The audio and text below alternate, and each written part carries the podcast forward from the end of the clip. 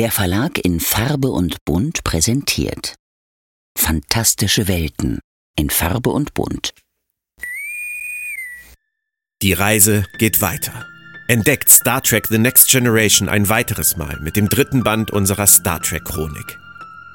Auf 750 Seiten haben die Kollegen Reinhard Prahl, Thorsten Weich und ich uns erneut durch diese wunderbare Serie gearbeitet und für euch Fakten, Infos, Interviews mit Produktionsbeteiligten, Analysen und Rezensionen zusammengestellt. Neben einem Kapitel über die Entstehungs- und Produktionsphase sowie das Casting und die Macher drehen sich weitere Features um die Aliens der Serie, neuen Glanz in HD, die weiteren Karrieren der Darstellerinnen und Darsteller, unverfilmte Drehbücher, die Synchronisation sowie das zweite Leben der Show im Romansektor. Abgerundet wird das Werk durch ausführliche Rezensionen zu allen 178 Episoden mit Einzelbesprechungen, Staffelfazits und vielen Fun Facts. Einen weiteren Höhepunkt stellt das Kapitel vom Drehbuch zur fertigen Episode anhand des Pilotfilms dar. Zum Abschluss geht es noch um Jean-Luc Picard und die Frage, warum eine Figur wie diese niemals aus der Mode kommt. Mit einem Vorwort von Larry Nemeczek sowie spannenden Interviews mit Ernst Meinke, der zweiten deutschen Stimme von Jean-Luc Picard, Rick Sternbach, Senior Illustrator Designer, James L. Conway, Regisseur und Doug Drexler, Make-up-Künstler, Visual Effects Designer. Erlebt die Abenteuer von Captain Picard und seiner Crew von der ersten Idee bis zum Schlussakkord im TV. Wo? Natürlich direkt im Shop unter www.ifobshop.com oder überall, wo es gute Bücher gibt. Planet Trek FM ist ein Podcast von planettrek.de. Die ganze Welt von Star Trek und darüber hinaus.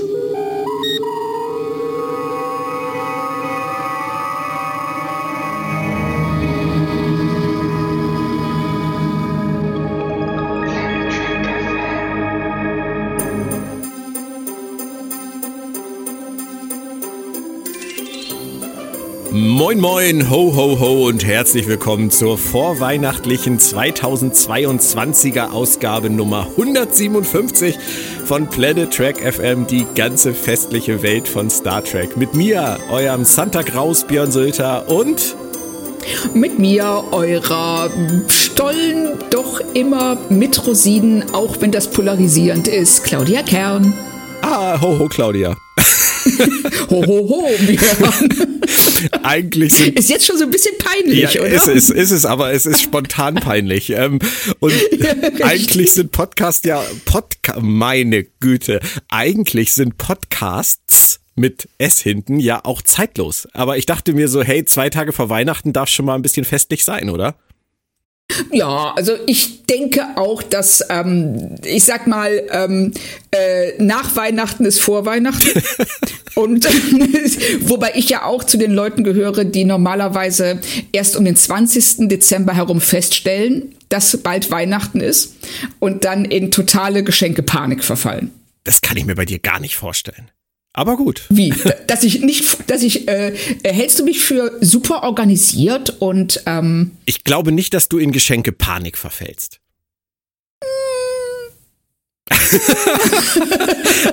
Aber eine schöne Enthüllung, sowas mögen wir hier ja auch immer gerne. Wir haben ja letzte Woche mit unserem Outtake auch eine schöne Enthüllung gehabt. Da gab es sehr viel nettes Feedback zu. Die Leute waren, glaube ich, sehr begeistert davon, dich eskalieren zu hören.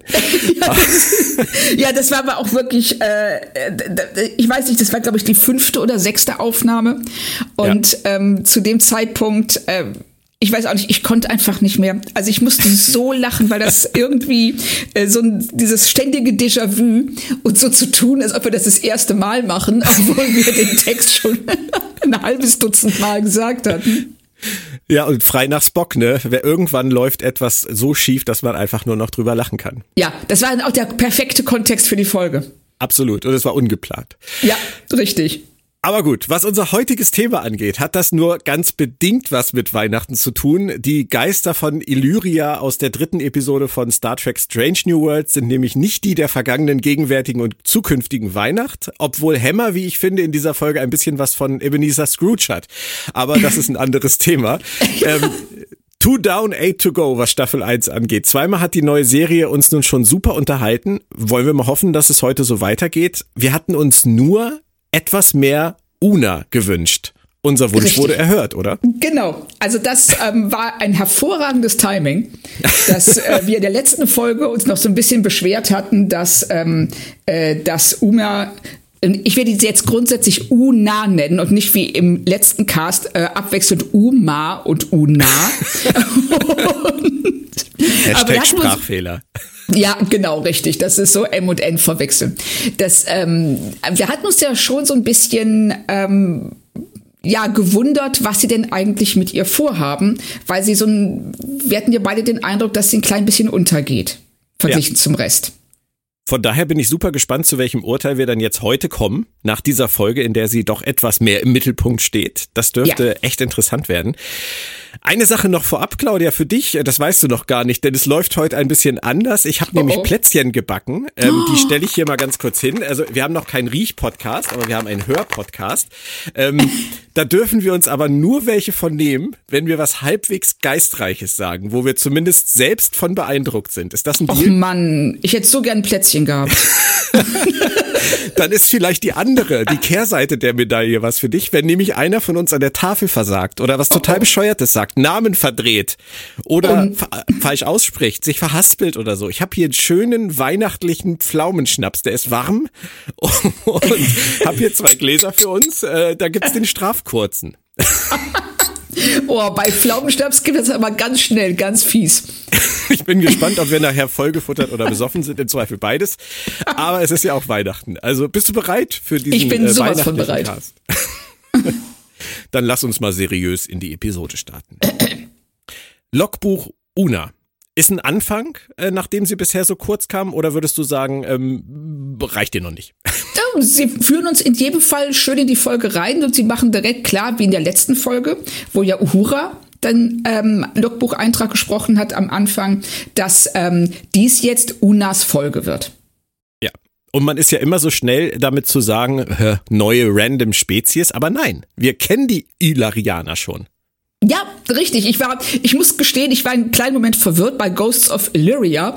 Dachte ich nämlich an die fünfte Staffel Angel und an die Dämonin Illyria, die ja nach Freds Tod, ohne das jetzt zu weit führen zu wollen. Ähm, also in dem Fall ist es eine Figur aus der fünften Staffel äh, Angel, die sehr interessant war, die aber überhaupt gar nichts mit dieser Folge zu tun hat, sondern, wie du gerade schon sagtest, es geht um die Illyrianer und die kennen ja. wir aus Enterprise. aus der Delphic Expanse, aus der Ausdehnung, da hat äh, der liebe Archer, der ja damals während dieser Zeit auch gerne Airlock Archer genannt wurde, ihn einen Warpkern geklaut. Du erinnerst dich wahrscheinlich auch. Äh, sehr, sehr dunkel, um ehrlich zu sein. Aber ich finde es großartig, Airlock Archer. Das äh, ist auf jeden Fall, finde ich, ein schöner Rückbezug, ganz tief in den Kanon, der nicht sofort äh, ins Auge sticht. Ich mag sowas. Ich mag das auch, weil sie hier, ähm, also wenn das, wenn, wenn das eben was ist, ist es schön, wenn du es merkst. Und wenn du es nicht merkst, ist auch nicht schlimm, weil du alle nötigen Informationen über die Illyrianer in der Folge geliefert bekommst. Ja. Und die Mission, die hier skizziert wird, irgendwas ist mit dem Außenposten los, das ist ja so TOS 1000, oder? ja, und vor allen Dingen auch direkt so, oh ja, wir müssen uns voll beeilen, weil es kommt ein Ionensturm und dann können wir nicht mehr beamen. Denkst du, hm, ich frag mich, was gleich schief geht. Ja, es ist, es ist schon nach wenigen Minuten im Prinzip so ein kleiner Remix äh, aus dem Star Trek Kanon der letzten ja. 56 Jahre. Und schön finde ich auch, dass äh, du direkt weißt, in dem Moment, wo eine Figur, die wir noch nie gesehen haben, nämlich Anson Lance, mit Namen angesprochen wird, dass dieser Anson Lance in den nächsten 45 Minuten keine schöne Zeit haben wird. Aber zumindest überlebt er die Folge, so viel können wir schon mal verraten. Ja. Dieses, dieses Remixen von, von Star Trek äh, Klischees, sage ich jetzt mal, das ist ja was, wo man sich dran stören kann, aber bei mir ist es wirklich so, und das fällt mir jetzt bei Strange New Worlds ganz extrem auf bei den ersten drei Folgen, wenn sie es auf die Figuren und auf das Setting anpassen, dann stört mich das null. Richtig, geht mir ganz genauso. Dass ähm, solange es passt, also ne, das ähm, äh, im Grunde genommen, wenn du es runterbrichst, hat ähm, Shakespeare schon alle Geschichten erzählt, die es zu erzählen gibt. Der Arsch. Und Ne, ist genau richtig. Hat uns allen alles weggenommen.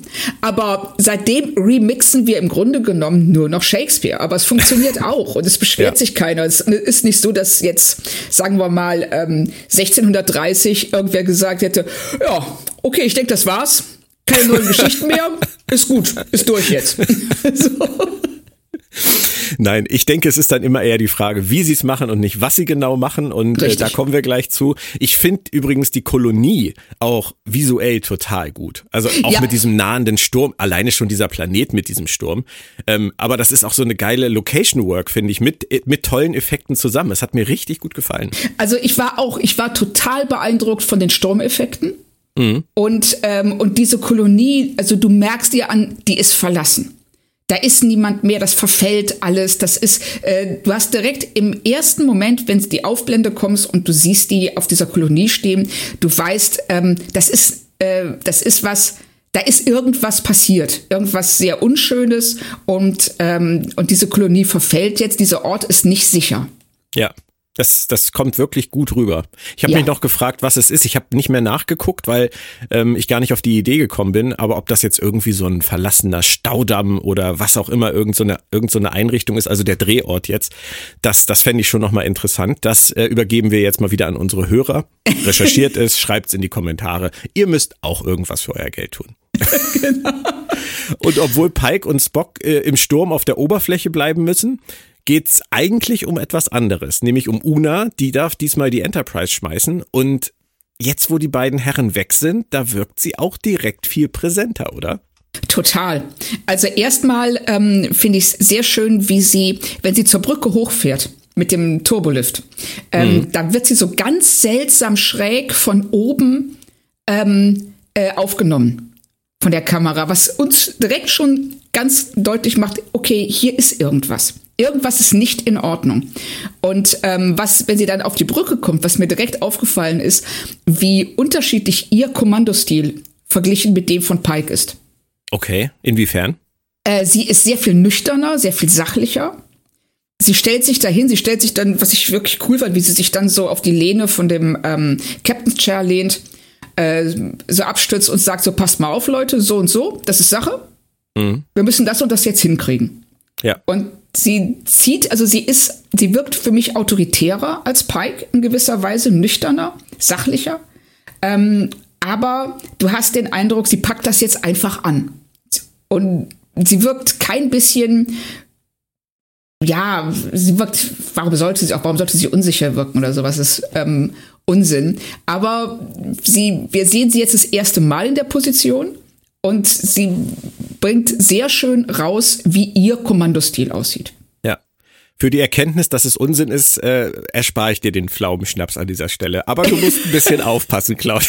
Oh, oh, das war knapp, ne? ich würde sagen, also der erste Schnaps nach drei Keksen, das kann man ertragen, aber wenn man das jetzt auf nüchternen Magen kippt, ich glaube, dann wird es schwierig. Auch gerade, weil wir noch einiges vor uns haben. Ähm, wir haben das ja schon gesagt, dass sie eventuell, was so ihre Positionierung innerhalb der Crew, das fünfte Rad am Wagen sein könnte. Ähm, hier hilft es ihr auf jeden Fall, dass man den Weg für sie frei macht. Trotzdem hast du gerade etwas skizziert, wo ich noch nicht ganz weiß, ob das reicht. Also nüchtern sachlich, das ist Bock auch. Ähm, autoritär vielleicht eher nicht. Also sie werden ein Plätzchen für Una finden müssen, auch wenn alle anwesend sind. Richtig. Und ähm, sie machen sich hier, wie du schon sagst, ein bisschen einfach dadurch, dass Pike und Spock nicht da sind. Ähm, das erleichtert es ihr auf jeden Fall und ermöglicht es auch der Schauspielerin, ähm, die Figur zu leben, ohne halt ja Konkurrenz zu haben. Mhm. Und äh, ich denke schon, dass das auch Absicht war, dass sie gucken wollten, wo können wir sie hinführen. Und ähm, wir haben ja dann auch, wie wir ja später merken, ähm, äh, ist ja da was in ihr, von dem wir bisher nichts gewusst haben. Ja. Und ähm, das erklärt vielleicht auch, warum sie gerade in den ersten zwei Folgen so ein bisschen verhalten wirkt. Ja, ich finde sie insgesamt immer noch verhalten. Das finde ich auch gar nicht schlimm, aber das macht es ihr, also der Figur finde ich und auch der Schauspielerin schwer, ja. weil wir haben da so viele, so viele im Cast, die auch so gute One-Liner bringen. Also ob das Hammer ist, ob das Ortegas ist, ob das Laan ist, ob das Pike selber ist, sogar Spock, der immer ja. wieder einen Spruch raushaut. Ähm, und sie ist dazwischen halt so ein bisschen, ich will jetzt nichts, nichts ganz Gemeines sagen, aber sie hat mich so immer so jetzt so ein bisschen erinnert an äh, Heide Keller als äh, Kreuzfahrtdirektorin des Traumschiffs über die ganzen Jahrzehnte. So die nette Frau. die nette Frau, die den Laden schmeißt, rumläuft, die für jeden ein Lächeln hat und auch einen netten Satz, aber so ein bisschen undefiniert. Weißt du? Ja, ich weiß genau, was du meinst. Und das äh, ist ein ganz großes Problem, wenn du eine Figur schreibst, die ein Geheimnis hat. Und du kannst dieses Geheimnis dem Zuschauer, willst du es noch nicht sagen, dem Rest des Casts kannst du es nicht sagen. Hm. Und ähm, ich finde es gut, dass sie dieses Geheimnis jetzt hier schon aufklären. Ja. Ähm, weil das der Figur dann auch mehr Freiheiten gibt. Und ähm, aber da können wir später noch drüber reden, weil da sind auch so ein paar, wie ich finde, Unstimmigkeiten. Und ähm, aber da kommen wir später zu. Okay, und immer jetzt Spock und Pike wegzuschicken, ist ja auch keine langfristige Lösung. Also man wird sehen, wie sie es in Zukunft machen und man wird sehen, wie sie sie dann ab Folge 4 schreiben, nach dem ihr Geheimnis gelüftet ist. Das ja. können wir auf jeden Fall schon mal festhalten. Genau. Es gibt aber leider noch mehr Probleme. Du hast es eben gerade schon angeteasert. Anson Lance, der mit unten war, macht sich plötzlich im Gang nackig und will Licht auf seine Haut spüren. Ähm, und auch Una will es heller und fängt direkt an zu leuchten. Hattest du da dezente Erinnerungen an The Naked Time und The Naked Now, so Richtung ja. durchdrehende Cruise? Richtig. Ich dachte genau das. Ähm, also meine, wirklich mein erster Gedanke war, ich hoffe, sie machen nicht jetzt schon The Naked Now. Sie machen nicht den gleichen Fehler. Mhm. Und haben sie auch nicht. Nein. Na, ich war auch total froh, dass keiner wie damals in, in Babel bei Deep Space Nine gerufen hat, es war die Lerche und nicht der Lift. Schöne Grüße an Miles Edward O'Brien. Aber die machen das schon gerne. Also schon seit Jahrzehnten, dass sie zu Serienbeginn eine Krankheit vorbeischicken. Ich denke da an eben an Babel, Deep Space Nine, aber auch an Strange New World, Geistergeschichten in Enterprise. Da war es auch ein Sturm, eine Höhle, sonderbares Verhalten, Beamprobleme. Das ist ein Muster. Ist es. Und ähm, ich, es wundert mich immer wieder, dass sie solche Folgen halt so früh bringen. Ja. Wenn wir die Figuren eigentlich noch gar nicht genug kennen, um einzuschätzen zu können, welches Verhalten für die normal ist und welches abnormal. Richtig. Da, das wird auch noch Thema sein heute, tatsächlich. Ja, ja richtig. Ich, ich weiß, was du meinst. Ja. Was ich dann aber wieder kreativ fand, war, dass alle an Vitamin D-Mangel leiden und von Licht angezogen werden und sich deshalb sogar selbst verletzen. Das fand ich jetzt wirklich mal eine, eine absurde, gute Idee. Ja, und ich bin, ich bedauere ein bisschen, dass sie das nicht die Mottenkrankheit genannt haben. ja, ich glaube, sie haben es irgendwann dann nur noch als Lichtvirus bezeichnet. Ähm, ja. Da wäre die Mottenkrankheit sehr viel besser gewesen, das stimmt. Du hast das eben gerade gesagt und ich muss da jetzt nochmal drauf eingehen. Die Entscheidung, dass wir Una noch kaum kennen, sie nun aber in ihrer ersten eigenen Folge gleich sonderbar agieren muss. Sie lügt Mbenga an, zum Beispiel. Das ist wahnsinnig früh. So eine Folgefigur benimmt sich anders als gewohnt zu machen, gerade bei einer Figur, die in den Folgen davor so kurz gekommen ist. Warum glaubst du, machen die das trotzdem gerne? Ist das vielleicht auch ein Motto zu sagen, so führen wir Figuren besser ein? Also ich glaube tatsächlich, dass sie ähm, genau das tun, dass sie uns zeigen wollen. Ähm, hier, ihr habt die bisher so ein bisschen weniger gesehen, aber jetzt tun wir etwas, das diese ähm, Figur als in ihren Extremen zeigt mhm. damit ihr wisst, wofür, wozu diese Figur fähig ist, wenn man etwas einen anderen, ja, einen Zusatz hinzufügt, wie zum diesem Virus in dem Moment. Und dann drehen wir sie zurück und zeigen, wie sie normal ist, dass wir das ganze mhm. Spektrum dieser Figur ausloten. Ich persönlich bin kein großer Fan davon. Nee, ich auch nicht. Ne, das, ähm, aber es ist was, was sie gerne tun. Ich finde, es ist eher unglücklich, wenn du eben Figuren noch nicht kennst. Ja. Und im Vergleich dazu ähm, äh, gibt es andere Serien, die das sehr viel geschickter gemacht haben. Mhm. Und ähm, eben auch so ein Verhalten zeigen, wenn du bereits diese, ja, diese Hauptfiguren so gut kennst, dass du direkt merkst, so, ey, hier stimmt was nicht. Wir behalten das kurz im Auge. Ähm, ich möchte noch kurz anmerken, dass ich das Set des Maschinenraums, wo dann gleich eine Unterhaltung danach stattfindet zwischen Hammer und, und Una, wirklich, wirklich toll finde, obwohl mich das jedes Mal erschlägt. Ich weiß nicht, wie es ja. dir geht. Wenn das kommt, das ist so Bang. Es ist, ähm, also es hat ein bisschen was von einem, ähm, ich finde, von einem Verkaufsraum von einem Mercedes-Händler. Ja, also und wa was für ein Albtraum müssen diese Böden zum Reinigen sein? Diese Ja, ganzen richtig. Hochglanzböden. diese Hochglanzböden, also wenn ich mir vorstelle, du läufst da drüber den ganzen Tag, also das ähm, ist auch, glaube, das desorientiert ziemlich. Das ganze Licht, das spiegelt ja alles. Ja, ja, ja, stimmt. Also es ist echt so ein Spiegelkabinett und Chrom und Licht und Ja. ähm, dann diesen riesigen Warpkern, diese Wand. Ja. Und ähm, aber ich finde ihn auch, ich finde ihn als Kulisse super schön. Mhm. Ähm, möchte ich darin arbeiten? Eher nicht und schon gar nicht mit Hammer als Vorgesetzten. Aber ey, komm, die beiden machen doch echt Spaß, besonders Hammer. Also ich finde seine Art von Humor finde ich super. Hammer, Hammer ist super, aber äh, ganz ehrlich, möchtest du den als Chef haben? Nein. Nein, also bisher bisher sicherlich nicht.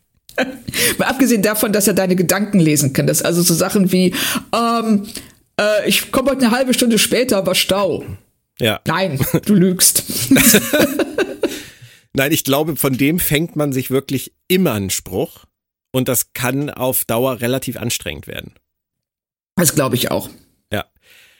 Dennoch hat, macht, macht mir das Spaß mit den beiden und äh, ich fand auch die Unterhaltung danach äh, mit Una und, und Laan gut, als Una ein bisschen anfängt zu recherchieren und Laan dazukommt. Sie gehen ja hier sehr deutlich auf Kanunien Singh los und räumen das aus dem Weg, dass sie so heißt, dass sie diesen Namen trägt. Das finde ich schön, dass sie das tun. Ja. Und machen damit im Prinzip den Weg jetzt frei, ähm, gegebenenfalls was anderes mit ihr zu machen, was diese, was diese Entscheidung, sie so zu nennen und zu einer Nachfahrin zu machen von Khan, ähm, letztendlich bedeutet für die Serie. Ich äh, habe gedacht, dass sie dieses Mysterium länger aufrechterhalten.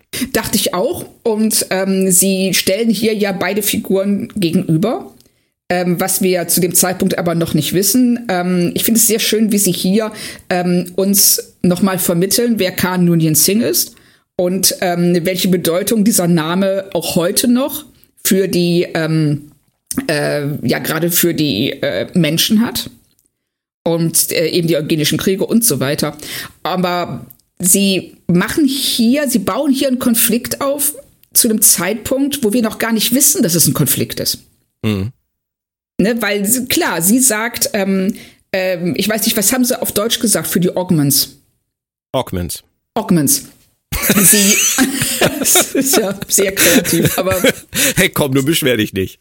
nein, nein, tue ich auch nicht. Also das, ähm, ich meinte so, äh, äh, ich, ja, was willst du dafür sagen? Also der, äh, alles, also jede Eindeutschung klingt bescheuert.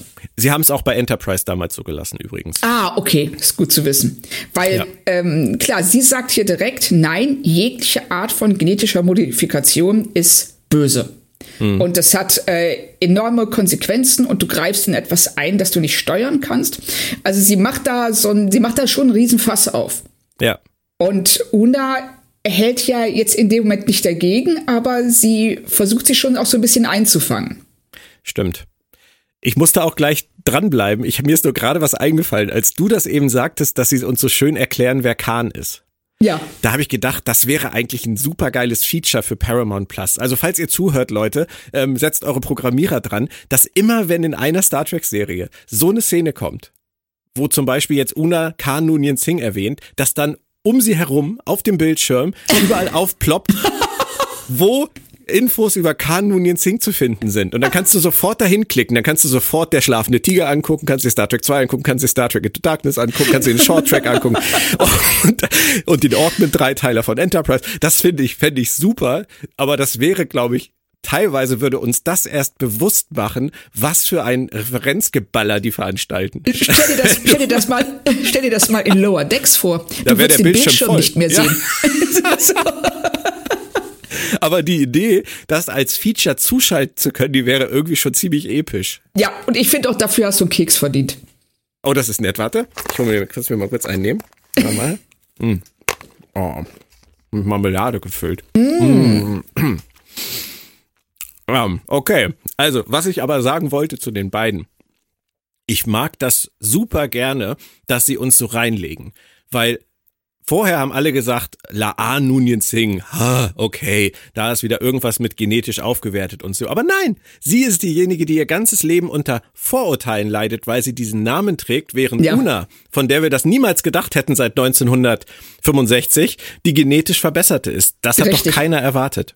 Nein, und das äh, finde ich auch cool, weil es denn, wenn du äh, die Folge ein zweites Mal siehst oder am Ende, also beziehungsweise nach dem zweiten Drittel, wenn wir halt wissen, was mit ihr ist, ähm, das zurückbeziehst und dann merkst du auf einmal so, ah ja, okay, deshalb hat sie sich da so verhalten und deshalb mhm. ist sie, äh, zögert sie so, als Laan da ähm, fast schon vor Hass auf äh, Ogmans sprüht. Ja. Und ähm, wobei ich mich auch frage, warum haben die den Nachnamen behalten? Ja, es wäre einfacher gewesen. so. Laden Müller. Dann ja. hätte niemand mehr gefragt, bist du die Tochter von Gerd Müller? Nein, von Thomas Müller. Ähm, es ist, ist egal. Äh, Fußballwitze sind nicht gut. Ich weiß nicht, ob ich dafür schon einen kurzen verdient habe, aber ich glaube nicht. Ähm, was ich sehr schön fand, war ähm, Unas Satz zu Laan. Ich kann sie mir gar nicht als Kind vorstellen. Ich habe in dem Moment nur gedacht, komischer Satz, aber sie hat total recht. Sie hat, sie hat völlig recht. Also, weil Laan so, ähm, die ist so angespannt. Mhm. Die ist, ähm, du hast den Eindruck, sie steht die ganze Zeit da und wartet darauf, dass ihr der Himmel auf den Kopf fällt. Ja. Ja, ja, ne? Und das ist eine Figur, die kein bisschen Spaß hat, die nie befreit ist die ähm, diese Doppellast mit sich trägt. Zum einen den Namen zu haben, äh, von Kindern deswegen gehänselt worden zu sein und ausgestoßen worden zu sein und dann äh, diese Gorn-Geschichte, die, glaube ich, jedem die Kindheit verhageln würde. so, Hätte sie auch noch mit aufnehmen können. Laan, Gorn-Opfer, Nunien Singh, dann hätte sie wirklich die ganze Palette an Mobbing abgekriegt in der Schule wahrscheinlich. aber zum Glück hat sie es nicht. Du hast recht, aber vielleicht gibt es ja auch einen Grund und vielleicht gibt es ja auch einen gewissen Trotz und Stolz, was ihre Herkunft angeht, von dem, von dem wir noch nichts wissen. Ja, das kann gut sein. Das wäre die einzige Erklärung, warum ähm, diese Familie über Generationen den Namen behalten hat. Ja, stimmt. Was ich total witzig fand, war äh, die Szene, die sich dann da entwickelt. Da musste ich total denken an ähm, Enterprise tatsächlich wieder. Da gibt's diese eine schöne Folge, in der alle durchdrehen und wo Hoshi dann nachher in der Kombüse steht und nur noch ruft, Carrots! Carrots! ähm, hier ist es Laan, die sich die Tischlampe ins Gesicht hält. Das fand ich so grotesk, dass ich da schallend lachen musste. Ich auch. Also das war, ähm, sie haben da schon so ein paar äh, Momente drin mit diesen Lichtreaktionen. Also Anson Lance, der, ähm, der äh, mit dem Kopf durchs Fenster geht, während äh, Ortegas zu ihm sagt, irgendwie sag mal, du kannst dich ja gerne ausziehen, aber machst das vielleicht lieber in deiner Kabine? ne? Und dann später Uhura, die dann, ähm, wenn sie aufsteht, wenn sie ähm, ihre Schlafkapsel öffnet, da sieht, wie ihre ähm, äh, Zimmergenossen äh, vor, der, vor, der, vor dem Fenster rumtanzen. Nackt ums Feuer tanzen, ja, genau. genau, richtig. Fehlte so. nur die Flasche Lambrusco. Ja, Anders und jetzt hier Laan, die, die sich die, die Ikea-Lampe ins Gesicht hält. Ja. Also, es ist schon großartig. Also viel, viel geiler übrigens, da greife ich jetzt mal vor, in diesem Zusammenhang ist die Szene, finde ich, später, wo, ähm, wo Mbenga kurz die Hand so oben zu so einer Lichtleiste hebt und Una ihm die Hand da wegzieht. Ja, genau, das ist so schön subtil, aber das ist so richtig so, lass das, Junge. Genau, hör auf. Das, Nee, das, deshalb, das mag ich immer sowas. Und auch spannend ähm, finde ich, dass es sich nicht nachweisen lässt, was da passiert. Bakteriell nicht, viral nicht. Das ist interessant, ähm, aber dann passiert etwas, wo jeder von uns, glaube ich, ganz klare Gefühle entwickelt. Lockdown. Ja. Das ist jetzt schon so ein bisschen Corona-Zeitgeist, oder? Ja, total. Also das ähm, ist auch klar. Das war, äh, das hat die letzten äh, Jahre äh, das Leben so dominiert. Ja. Dass es ganz klar ist, dass das auch ähm, in äh, den Fiktionen, den, also den Geschichten, die wir uns ausdenken, thematisiert wird. Mhm. Und ähm, hier, als die sagen Lockdown, äh, das ist, äh, ich habe da schon so ein bisschen Augenzucken bekommen für einen Moment. Aber äh, sehr schön dann, wie sie dann sagen, so, okay, alle, die nichts gerade nichts zu tun haben, müssen in ihren Quartieren bleiben und ähm, alle, die was zu tun haben, bleibt an euren Arbeitsstationen und dann die Umblende auf Hammer, der einfach nur einmal mit dem Finger schnippt und alle springen. Ja, also das machen sie wirklich gut. Übrigens, bei dir hat das Auge gezuckt, sagst du gerade. Ähm, ich habe einen Kommentar von links bekommen, auf, von der Couch. Da kam dann nur, oh, die Corona-Folge. ja. ja, aber es ist klar, weil es, es, es hat uns alle in, in welcher Weise auch immer ähm, geprägt, beeinträchtigt, ähm, verändert. Ja. Je nachdem. Und ähm, das äh, ist was, das geht den Autoren ganz genauso. Und dass die das aufbereiten. Und ich habe mittlerweile auch schon zwei Horrorfilme gesehen, die das ganz klar thematisieren. Ja, klar. Ähm, ich fand das so, so, so wahnsinnig interessant bei äh, Slöborn, bei der, bei der deutschen Serie. Ähm, weiß nicht, ob du die geguckt hast, nee. aber die wurde ja tatsächlich konzipiert und ich glaube auch gedreht vor Corona und mhm. handelt von dem Ausbruch einer, eines, der Taubengrippe, glaube ich, wenn ich mich richtig erinnere, auf einer Ostseeinsel. Und ja. ähm, da ist es wirklich, das, das entspinnt sich da genauso, wie, wie wir das erlebt haben. Dass die Leute anfangen, Masken zu tragen, dass die Leute anfangen, zu Hause zu bleiben, dass die Leute anfangen, Sachen zu hamstern, Lebensmittel zu hamstern und so weiter. Das Klopapier-Thema. Und ähm, das ist, das ist gruselig. Also wenn man das sieht und dann vielleicht auch noch weiß, das wurde vorher produziert, ist es richtig gruselig. Hier ist, führt es immer so ein bisschen dazu, dass man sagt, vielleicht bin ich mit dem Thema auch einfach ein bisschen übersättigt jetzt langsam. Aber ja. die haben ja zumindest keine Masken aufgesetzt. Ja, richtig, genau. Ja. Also das äh, wäre auch schwierig im Kontext von Schauspielern, finde ich das immer so ein bisschen, ähm, ja. wenn du den, wenn du der, der, dem Schauspieler die Hälfte des Gesichts wegnimmst. Ja. Es ist halt auch schwer zu spielen. Kommen wir einmal ganz kurz zu Spock und Pike. Die sind so ein bisschen außen vor, aber ich finde die beiden zusammen auch hier super. Also gute Sprüche, gute Chemie. Dazu der ja. coole Sturm im Hintergrund und Lichtwesen, die durch den Sturm fliegen. Das war jetzt so ein bisschen Harry Potter. Ja, stimmt. Also die Effekte kamen mir auch ziemlich bekannt vor. Also dieses, ähm, dieses, die, dieses Wusch halt von den Wesen. so. Aber ich finde es ähm, total schön, wie Spock genervt ist von Pikes Auf- und Abrennen. Ja.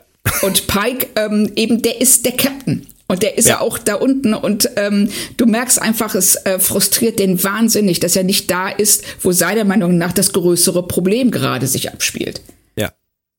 Und, Auch ein ähm, schöner Kontrast zu Una und wie ja, sie auf dem Schiff agiert. Richtig. Also ja. das ähm, haben sie unheimlich gut rausgestellt und auch ähm, äh, diese Freundschaft zwischen Pike und Spock, die finde ich einfach echt toll. Mhm. Nee, ich finde auch, die wirkt sehr natürlich. Ähm, die haben halt wenig zu tun hier in dieser Folge. Ähm, das ist die ganz klare B-Handlung. Und ja. ähm, es ist ja auch nicht wahnsinnig gehaltvoll. Sie dürfen halt immer gerade so viel erfahren, wie für den Handlungsflow relevant ist, damit wir das, was oben auf dem Schiff passiert, besser verstehen können. Aber es ist gut gemacht. es ist gut gemacht in diesem ja, Fall. Ja, richtig. Und ähm, es würde deutlich weniger gut funktionieren, wenn wir nicht mit Anson Mount und Ethan Peck zwei Schauspieler hätten, die so extrem gut harmonieren. Ja, das stimmt. Oben äh, werden die Parallelen zu Corona immer größer. Also wir haben die Kontaktverfolgung, wir haben die Massenkrankenstation. Aber das lassen wir mal beiseite. Hammer kommt plötzlich rein. Äh, übrigens auch großartig, äh, wie er gefragt wird, so nach dem Motto, haben Sie irgendwas gefunden? Und er sagt, ja klar, deswegen laufe ich nachts durchs Schiff und äh, mache hier meine Untersuchung. Das, äh, der, der Typ ist einfach großartig. Ähm, aber Mbenga rastet aus, weil, ähm, weil Hammer seinen Krankenstationstransporter scannt. Und wir wissen das hier noch nicht, dass das auch noch ein wichtiges Thema für diese Folge ist. Aber wir kennen ihn eigentlich auch zu wenig, um an dieser Stelle wirklich beurteilen zu können, ob oder wie schräg sein Verhalten eigentlich ist. Ja, das, ähm, das dachte ich auch. Also wir, wir wissen jetzt hier nicht, ähm, verhält er sich, ist das was, ähm, ist er so der Herr seiner Krankenstation, dass mhm. er ähm, es nicht ertragen kann, wenn irgendjemand ähm, an seinen Konfigurationen herumspielt und sich da einmischt. Ähm, ist das einfach ein Charakterzug von ihm oder ist das ungewöhnlich? Eben. Das ist, er wirkt natürlich schon ein bisschen über aggro an dieser ja. Stelle, aber das kann ja am Stress liegen. Das kann auch eine Reaktion auf die Krankheit bei ihm sein. Das wissen wir nicht. Richtig. An dieser Stelle. Also ich glaube genau. zum Beispiel, ich glaube zum Beispiel, äh, die Dame, die links von mir saß beim Gucken, der ist das nicht komisch vorgekommen. Ja. Also das, ähm, ja, aber das ist genau der Punkt. Ähm, je nachdem, wie du die Figur bis dahin wahrgenommen hast, kommt es dir entweder komisch vor oder nicht. Aber letzten Endes weißt du es nicht. Mhm. Ja. Weil du zu wenig Informationen hast, um das ähm, beurteilen zu können. Ich komme jetzt mal zu einem ganz kleinen Minuspunkt das ist wirklich nur ein ganz kleiner, aber das sind, das sind manchmal so Szenen. Wir hatten das ja auch in der letzten Folge so mit, was macht Spock eigentlich in diesem Shuttle? Oder das sind, das sind manchmal so Momente, wo sie so ein bisschen über die Handlung selber hinwegfliegen. Hier kommt eine Szene mit Una. Die forscht im Quartier von Uhura und legt sich dann da erst so rein. So legt sich auf ihre Hände, macht die Augen zu und fragt, so in etwa? Und dann sagt Uhura, nein, ich mache immer die Tür zu. Macht sie die Tür zu, dreht sich um, legt sich wieder hin, macht die Augen zu und kriegt dann irgendwie dadurch eine Erleuchtung. Das ist, das ist eine schräge Szene. Das war total behämmert, tut mir leid. Also, das ist wirklich, das war so ein Sherlock Holmes Moment, der, der aber eigentlich, sie hätte nur fragen können, ähm, also sie haben da drin geschlafen, ja? War es dunkel? Ja. Oh! so, und, aber das dass sie sich da reinlegt und, und du denkst so, äh, also, also Hure hätte ich auch gesagt, so, hör mal, das ist mein Bett und. Und du legst dich da mit deiner fucking Uniform rein. Richtig. Und ziehst du vielleicht mal die Schuhe aus? Ja. so.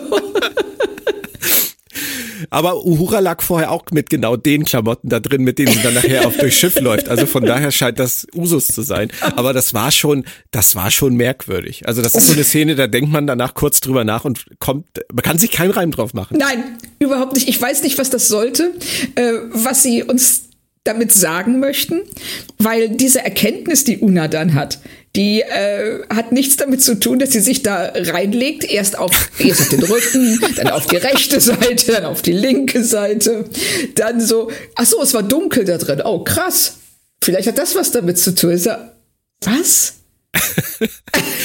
also ich finde es schön, dass du so drastisch angesprochen hast, dass diese Szene behämmert war. Dafür hast du dir jetzt einen Keks verdient. Hier, oh, ich danke. Kurz einen rüber. Ähm, ich, hoffe, ich, hoffe, er, ich hoffe, ja, genau. Ich hoffe, er schmeckt. Ähm, aber wir wissen jetzt dank Unas äh, sinnfreie Aktion immerhin, es überträgt sich übers Licht. Das ist natürlich schon fies.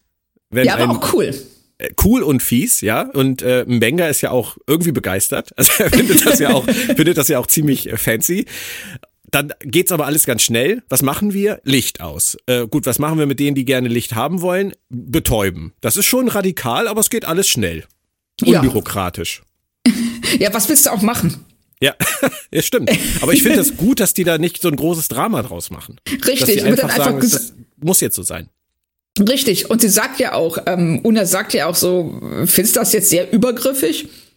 Wenn wir die alle betäuben und die Bank sagt, pff, das was soll man sonst machen? Und dann ja. machen sie es einfach. Ja, so nach dem Motto, ja schon, aber. es geht aber immer noch freakiger. Hammer ist im, ähm, im Transporterraum und versucht ein Stück aus dem Mantel des Planeten an Bord zu beamen, damit er das auf seiner Haut spüren kann. War auch so ein Carrots-Moment irgendwie. Ja, ja. Es war ähm, dadurch, dass er es so, ähm, er spielt es ja sehr, ähm, ja, wie sagt man, ähm, das Gegenteil von Overacting, Underacting eigentlich fast schon. Na, also er, dadurch, dass er sich so zurücknimmt in dieser Szene, funktioniert es, obwohl es eigentlich auch extrem behämmert ist, weil das, ähm, was Hämmer, behämmert, ha, okay. Entschuldigung, ist mir gerade nur klar warte, geworden. Ähm, warte mal, Claudia, hier. Pflaumenschnaps, ne? Ich hab's befürchtet. Oh. Für Wortspiele gibt's Pflaumenschnaps, auf jeden Fall.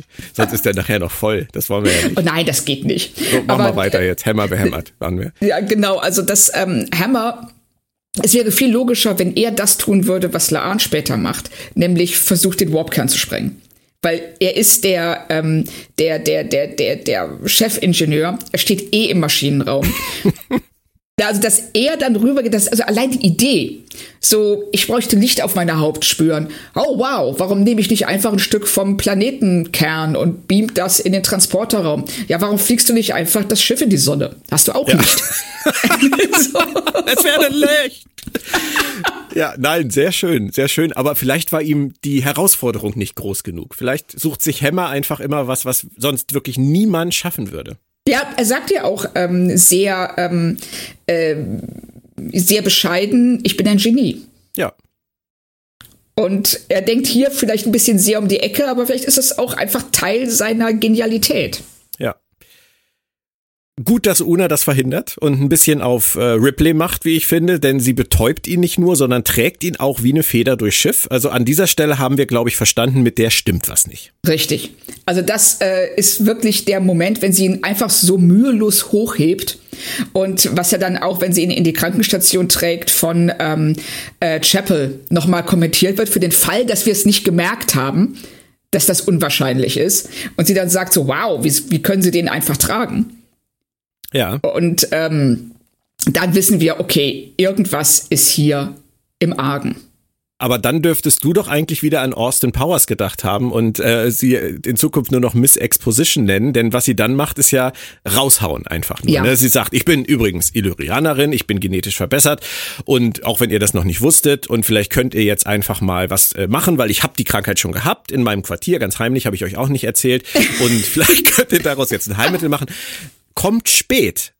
Es kommt sehr spät, also ähm, zu ihrer Verteidigung. Sie ähm, ist ja vorher auch damit beschäftigt, sich, sich über Illyrianer zu informieren, über diese genetische Modifikation. Also sie wägt ab im Verlauf der Folge, ähm, gibt es überhaupt die Möglichkeit, könnte ich anderen helfen? durch meine äh, Modifikationen? Und wenn ja, ist die Wahrscheinlichkeit, dass das geht, so hoch, dass es ähm, äh, das Ende meiner Karriere rechtfertigen würde. Ja. Und das äh, finde ich, äh, ich finde es ein bisschen schade, dass sie uns diesen Konflikt nicht zeigen, sondern dass wir den praktisch erst rückwirkend erkennen, mhm. äh, weil das ähm, das schwächt. Dadurch, dass sie, wenn sie uns von Anfang an klar gemacht hätten, sie ist Illyrianerin und äh, das bedeutet dies und das, wenn sie es sagt. Mhm. Und dann hätten wir mit ihr das durchleiden können, was mache ich? Und ähm, dann wäre das, dass sie sich da, dass sie diese Enthüllung hat, dass sie das sagt. Und ähm, das tut sie ja nur, um die Besatzung zu retten. Ja. Dann wäre das viel, viel stärker gewesen. Ja, das stimmt. Und was auch interessant war, war, dass ich meiner Frau diesen Riesenbums erklären musste. Weil das oh. ist ja schon ein Einschlag an der Stelle. Aber für Leute wie sie war das so, aha, weil sie Nummer eins nicht kennt und gar nicht wusste, dass sie ein Mensch sein soll. War also oh. keine Sensation, dass sie irgendwas anderes ist. Und ich finde es interessant, dass das eigentlich nur richtig reinhaut, wenn man sich seit, ja, seit The Cage damit befasst hat. stimmt. Das ist mir überhaupt nicht aufgefallen. Aber es stimmt. Warum äh, sollte man davon ausgehen, dass das ungewöhnlich ist, dass sie ein Mensch ist? Sondern sie kann ja auch ähm, einfach äh, eine sehr, ja, eine außerirdische sein, die wie ein Mensch aussieht, aber von einem Planeten mit hoher Schwerkraft kommt und einfach stärker ist.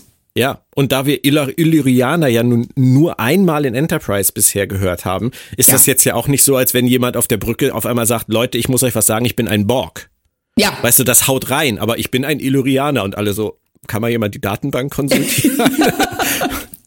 also das fand ich interessant, dass das ein Moment ist, der wirklich eigentlich nur, nur für Leute funktioniert, die sich ein bisschen damit beschäftigen. Krass, weil ähm, was sie ja auch machen, auch ähm, in dem Handlungsstrang um Picard, äh, Picard, hallo? Kann ich einen Pflaumenschnaps haben? Bitte. Danke. Das schmeckt schon fies, ne? das, Zimt im also, Abgang. Ähm, äh, wenn man äh, die Szenen unten auf dem Planeten zwischen Pike und Spock, die ja, denen ja dann gesagt wird, okay, ne, diese Illyrianer, die ähm, haben versucht, sich ent zu modifizieren, weil sie eben unbedingt in die Föderation wollen. Und ähm, wir haben am Anfang, wird äh, schon im Vorspann, glaube ich, gesagt, dass genetische Modifikationen verboten sind. Sicherlich auch als Konsequenz aus Noonien Singh. Also mhm. wir kriegen immer wieder so ein paar ähm, ja, so ein paar Krümel hingeworfen, die uns ähm, anleit, also die uns äh, klar machen sollen, wie heftig das ist, dass ähm, Una am, äh, ja, in dieser Szene gesteht, dass sie Illyrianerin ist. Aber ja, das funktioniert aber nicht. Das funktioniert aber Nein, nicht. Nein, richtig. Das können wir so gar nicht aufnehmen. Also, dass die uns das jetzt sagen, dass die Illyrianer äh, das auch machen und dass das äh, in der Föderation verboten ist und Khan dann noch ins Spiel kommt und Laan sich da so aufregt, das ist alles da, da hast du recht. Aber ich glaube nicht, dass das dazu führt, dass jemand an der Stelle, wo Una das zugibt, sagt, boah. Nee, richtig. Was, was ein, was ein Riesenrums jetzt hier. Genau. Und da ähm, denke ich auch, sie äh, hätten sich das Leben deutlich einfacher machen können, wenn sie äh, das über ein paar Folgen mitgeschleppt hätten. Ja, mag sein. Ne, aber, wir, aber haben sie nicht gemacht. Nö. Ist, was es ist. Ja. Haken wir ab. Genau. Häkchen genau. dran. Benga sagt dann auch was, was wir kurz äh, wirken lassen sollten, nämlich, dass Menschen immer Vorurteile finden. Erst unter sich, dann gegen die Vulkanier, dann gegen andere, wie die Illyrianer. Das ist grundsätzlich ein interessanter Gedanke. Richtig. Also, dass selbst äh, die Sternenflotte nicht davor gefeit ist, bigott zu sein. Ja. Und Zieht sich durch unsere Geschichte, leider. Ja, richtig. Und es wird, ähm, also positiv kann man sagen, die Grenze wird immer weiter in die richtige Richtung verschoben. Mhm. Ja, also auch äh, wenn es nicht perfekt ist. Und das äh, ist ja dann auch was, was gegen Ende der Folge mehrfach thematisiert wird. Nein, das ist nicht perfekt, aber wir müssen daran arbeiten. Ja. Und ähm, ich verstehe auch ehrlich gesagt nicht so richtig, warum sich da alle so anspießen wegen. Mhm. Das ist so ein bisschen, glaube ich, wie die Gennahrungsdebatte, mhm. die auch nicht wirklich zielführend ist. ja. Und ähm, also ich weiß nicht, das, äh, das wird auch, das einfach nur auf Nunien Singh zu reduzieren, finde ich da auch ein bisschen schwach. Ja, ja wir haben es so nach dem Motto, wir haben es einmal probiert, ist schiefgegangen, nie wieder. Ja, nie wieder. Genau. Ja, ja, ja, stimmt. Aber ich meine, wie kontrovers willst du das Thema jetzt im Kontext so einer Serie noch diskutieren? Also, die, die, es ist ja schon haben wir gerade festgestellt, obwohl sie alles tun, damit wir verstehen, dass das ganz böse ist, was da, was diese Leute machen, diese Illyrianer und die anderen Bösen, böse, böse, böse, obwohl sie das machen, verstehen wir es nicht. Oder Nein. es kommt nicht richtig bei uns an. Wenn die jetzt noch anfangen würden, darüber in, in Grauschemen zu diskutieren, dann würde das ja völlig verwässern. Das, richtig. das geht ja gar nicht. Nee, aber sie, sie, ähm, das äh, ist das Hauptproblem, glaube ich, hier ist, dass ähm, sie sagen, oh, das ist voll böse, und ähm, während Pike und Spock halt auf dem Planeten feststellen, der ist vielleicht doch gar nicht so böse. Mhm. Und ähm, aber sie können uns als Zuschauer nicht vermitteln, was daran böse sein soll. Ja. Und das ist das Hauptproblem, weil sie ähm, alles, wir, da wir keinen einzigen normalen, in Anführungszeichen, Illyrianer sehen, der bleibt das total abstrakt. Ja, stimmt. wir, wir kennen nur den, der, dem der Warpkern geklaut wurde, Una und Una wissen wir jetzt erst seit einer Folge und die Lichtwesen. Das ist, das ja. ist unsere Referenzquelle. Richtig. Und das ja. ist eher schwach. Ist, ist wenig, ist es, ja. Auf dem Planeten wird es derweil zur Monster-Show. Ich fand das gut. Die holen da alles raus. Das war jetzt noch so ein bisschen Haunted House. Ja, es war ne, so, ähm, wenn sie ähm, äh, die Tür verriegeln und ähm, ich fand sehr, sehr schön, fand ich äh, Pike, der den Phaser zieht und Spock, der steht neben ihm und liest in diesem Zylinder, was auch immer. Und Pike guckt ihn ja dann auch an und sagt, sag mal, möchtest du hier nicht dich irgendwie beteiligen? Und, und wenn Spock dann sagt, I am arming us with knowledge. Ja, großartiger Satz, wirklich das, das ist wieder was für ein Topflappen. Aber ich fand es auch gut, wie Pike zu ihm, ich glaube, er, er, sagt zu ihm, ob man das Ding, was er da hat, auch auf Betäuben stellen kann. Ja, ja, genau, das, richtig. Also, was Wortwitz angeht, sind die schon gut dabei. Das ja, kann man nicht spielen, anders sagen. Richtig, und die spielen sich so toll die Bälle zu. Ja. Dann beschützen die Lichtwesen Pike und Spock. Und auch hier geht es letztendlich immer um Vorurteile. Man sperrt ja. Dinge aus, weil man Angst vor ihnen hat, die in Wirklichkeit lebensrettend sind. Ich mag das. Ich mag das auch total. Also, dass ähm, man einfach sagt, so ja, okay, das sind Wesen, die äh, auf den ersten Blick so fremd sind und ähm, ja dann, dann auch Spock verletzen.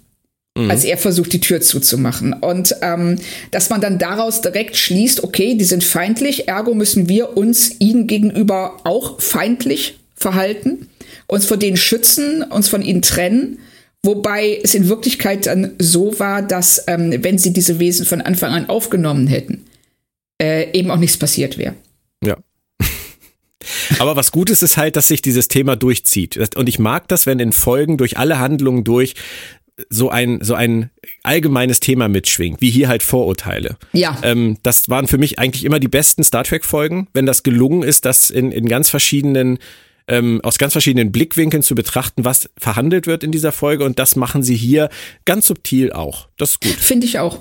Ja. Also mir hat das wirklich gut gefallen. Also auch ähm, wie sie äh, generell mit ähm, dem Problem Vorurteile umgehen und ähm, Geheimnisse.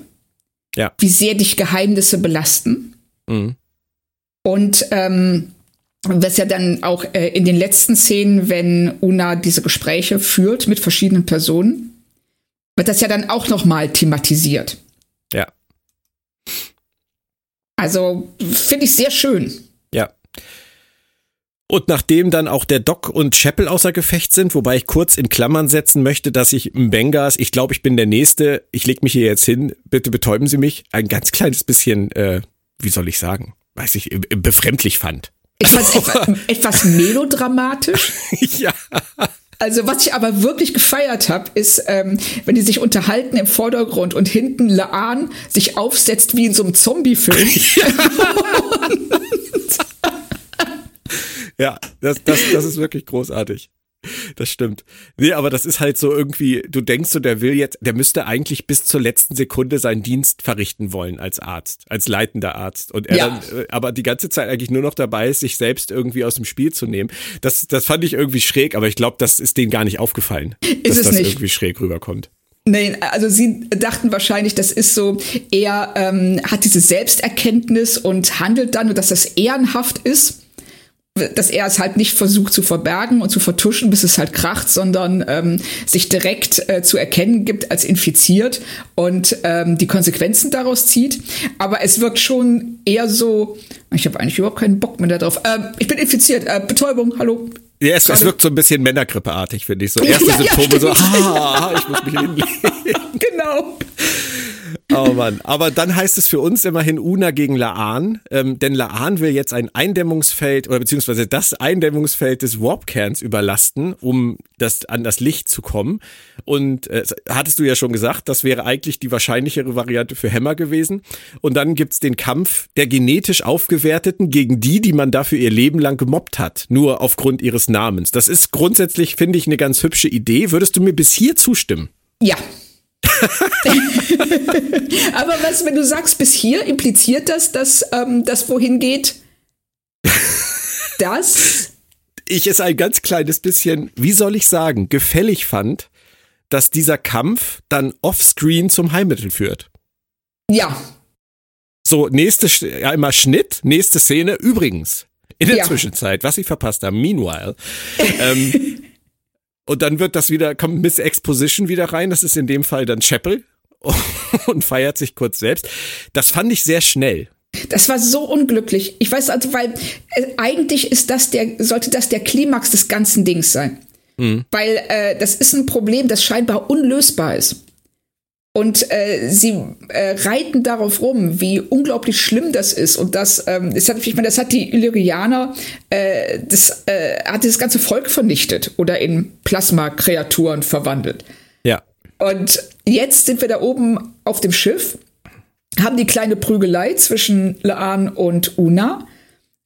Und dann wird das Offscreen, wird das Problem, ja. das uns seit 40 Minuten befasst, ähm, einfach so abgehandelt und abgehakt. Ja. ja äh, skurrile Entscheidung. Es ging ja. ihnen halt mehr um andere Dinge als jetzt um diese Krise und die Lösung der Krise. Aber das, also zwischen zwei Werbeblöcken hätte man früher gesagt, halt irgendwas aufzulösen. Das ist, das ist halt schon ein bisschen, ein ganz kleines bisschen merkwürdig. Aber gut. Ja. Es geht dann unten ja auch relativ schnell. Ich fand das ganz witzig, wie ähm, Spock Pike zwei Varianten anbietet, was da passiert sein kann. Und die erste ist völlig bekloppt, weil er halt sagt, die haben sich zerstritten und dann wollten sie sich halt gegenseitig nicht mehr helfen. Und Pike dann auch gleich so, was ist die zweite? So nach dem Motto. Das können sie in ihr Protokoll schreiben, so ein Quatsch. Und sagt dann ja, dass die Lichtwesen die Kolonisten sind, die vom Licht angezogen im Sturm Blitze gejagt haben. Hätte ich übrigens gerne gesehen, stelle ich mir ja. sehr interessant vor. Also das, ähm, das, das war auch was, ähm, sie haben in Star Trek oft dieses, äh, diesen Kunstgriff benutzt, dass sie uns ähm, äh, Videoaufnahmen zeigen von irgendwelchen Logbucheinträgen, wo du dann ähm, äh, über die Zeit hin verfolgst, wie etwas schief geht. Und das hätte ich hier deutlich geschickter gefunden, als ähm, Spock liest diesen Zylinder, was auch immer da. Also ich verstehe da auch nicht so ganz, wie das funktioniert. Aber hochinteressantes, nicht sehr platzsparendes Archiv, würde ich mal sagen. Ja, wirklich. So, und denkst, okay, aber äh, er liest das dann halt alles und erzählt es uns. Ja. Das ähm, ist wirklich der Klassiker Show and Tell. Ja, ja. Aber ich fand's nicht schlimm. Ich, ich also auch ich, nicht. ich habe es meiner Fantasie überlassen, wie die da draußen äh, sich einen Drachen bauen, den Drachen steigen lassen und der Drache vom Blitz getroffen wird, so wie damals. Egal. Ähm, nehmen wir das einfach mal zur Kenntnis. Der viel interessantere Aspekt ist, finde ich, dass die Kolonisten ihre ähm, Verbesserungen rückgängig gemacht haben, um der Föderation beitreten zu können, dass sie aber wahrscheinlich dadurch, dass sie darauf verzichtet haben, diese Verbesserungen zu haben, gestorben sind, beziehungsweise zu diesen Lichtwesen geworden sind. Ja. Das, das zeigt sich dann auch, wie schwer es ist oder sein muss, mit so einem Stigma zu leben. Richtig. Und wie grausam das für der Föderation ist, die einfach nur auszugrenzen aufgrund von etwas, das sie sind. Ja. Und ähm, das ist, äh, ich meine, ne, da kann man klare Parallelen ziehen zu unserer Zeit. Und ähm, was ja dann auch, äh, finde ich, am Ende ganz toll von Una in ihrem Logbucheintrag thematisiert wird. Aber da kommen wir bestimmt gleich drauf. Oh, da bin ich mir sicher, wenn wir es nicht vergessen. Und, und dieses Stigma, das gilt ja auch für Laan aufgrund ihres Namens, das gilt für Una aufgrund ihrer Lüge, die jetzt ans Licht kommt, es gilt für alle Illyrianer. Und ähm, ich finde das gerade so interessant und spannend, weil die Föderation, also unsere Heldenorganisation, für dieses Stigma verantwortlich ist. Ja, das äh, finde ich sehr schmerzhaft und das passiert hier so nebenbei. Richtig. Und das ist, ähm, und das macht es, finde ich, tatsächlich stärker, weil es als eine totale Selbstverständlichkeit dargestellt wird. Mhm. Also ähm, alle gehen einfach davon aus, ja, genetische Modifikationen sind verboten, die Illyrianer sind böse, weil sie das tun und deshalb gehören sie ausgegrenzt und wir wollen uns gar nicht damit befassen. Ja. Und was aber dann ähm, Una ja sagt und äh, was ich echt toll fand, wenn sie dann ähm, dieses Gespräch mit Laan hat, mhm. wo äh, Laan sie damit konfrontiert und sagt, ähm, du hast mich, du lügst mich seit Jahren an. Wir sind mhm. eigentlich gar keine Freunde.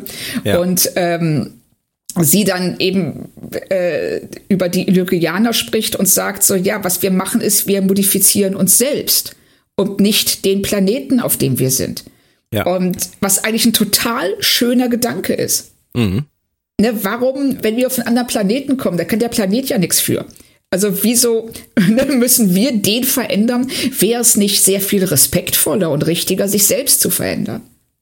Das wäre fast äh, eine Idee für eine ganze Folge, wo ja. irgendein Wissenschaftler an Bord kommt, der ähm, Kolonisten sozusagen terraformen möchte, bevor sie Ey, auf den Planeten können. Was für eine coole Idee! Da könntest du, ähm, da, da könntest du äh, eine ganze Romanreihe oder eine ganze Serie draus machen, weil ähm, einfach so ähm, Kolonisten, die sich selbst modifizieren, so weit, dass sie zu unterschiedlichen Spezies werden, je nachdem, auf welchem Planeten sie sind. Irgendwer da draußen fängt an zu tippen. Ja, im Zweifelsfall ich. Gleich ja. so eine halbe Stunde. Auf der Enterprise ist die Situation äh, in der Zwischenzeit dank Una im Griff. Ähm, es gibt noch diese schöne Unterhaltung über die, die Augments mit Lan. Lan, sage ich jetzt schon. Oh, jetzt muss ich auch eintreten. Warte mal ganz kurz. Ja, es wird mir wahrscheinlich nicht besser. Lan. Laan. Ich fand halt die Aussage, nicht jeder ist ein potenzieller Khan, ist etwas, was wir nochmal festhalten sollten. Ähm, ja. Weil das ja auch das ist, was letztendlich beide verfolgt. Und auch der Grund dafür ist, warum Una diese Lüge gewählt hat, die, und das ist auch nicht ganz unwichtig, schon krass ist. Und es ist eine krasse Entscheidung, ihr diese Backstory zu geben. Ja, ist es auch. Und ähm, dass sie ähm, das so lange, ähm, ich weiß nicht, wie lange ist sie zu dem Zeitpunkt schon auf der Enterprise? Das muss, das muss ja schon ein bisschen sein. Also ja, sie hat ne? auf jeden Fall schon eine ganz schöne Karriere hinter sich. Richtig. Also, das heißt, sie schleppt das seit ähm, Jahrzehnten. Ja. Richtig. Also sie schleppt das echt lange mit und ähm, ähm, hat ist bereit, alles aufzugeben, um ähm, ihrer Besatzung zu helfen. Was auch, finde ich, für so eine äh, Führungsoffizierin angemessen ist. Mhm. Aber trotzdem ein riesengroßer Schritt. Ja. Und da hätte ich auch, ähm, wenn sie das über einen längeren Zeitraum aufgebaut hätten, wäre das stärker gewesen. So ist es was, das man sich selber sagen muss beim Zusehen.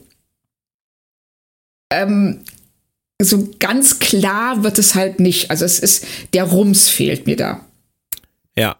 Ja. Und es ist vielleicht auch alles ein bisschen, es kommt vielleicht einiges ein bisschen kurz. Und ähm, das zieht sich dann auch durch, weil sie beichtet es dann Pike. Und ich kann jeden verstehen. Ich hatte da gestern ein schönes Gespräch mit einem äh, Hörer von uns drüber.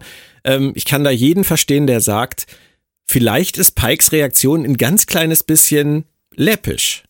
Weil was hätte ein Picard vielleicht an dieser Stelle gesagt? Was hätte ein Cisco gesagt? Wobei Cisco hatte mit Begier auch einen genetisch bewerteten Arzt. Fällt mir gerade ein. Da hat er auch keinen riesen Fass aufgemacht. Aber darum geht's auch nicht. Begier hatte ja auch keine Wahl. Begier war ja auch ein Kind. Ähm, ja. Und hat sich ja, hat sich aber trotzdem ähm, in die Sternenflotte eingeschlichen mit dieser Lüge, die ihm ja auch da schon bewusst war. Ähm, dennoch, Pike macht sich's ganz einfach. Nicht negativ gemeint. Er sitzt da, hört sich das an, sagt dann, ist mir egal, woher sie kommen und sagt im Prinzip damit, ich kenne sie seit einer ganzen Weile, seitdem war für mich alles super, was davor passiert ist, ist mir egal.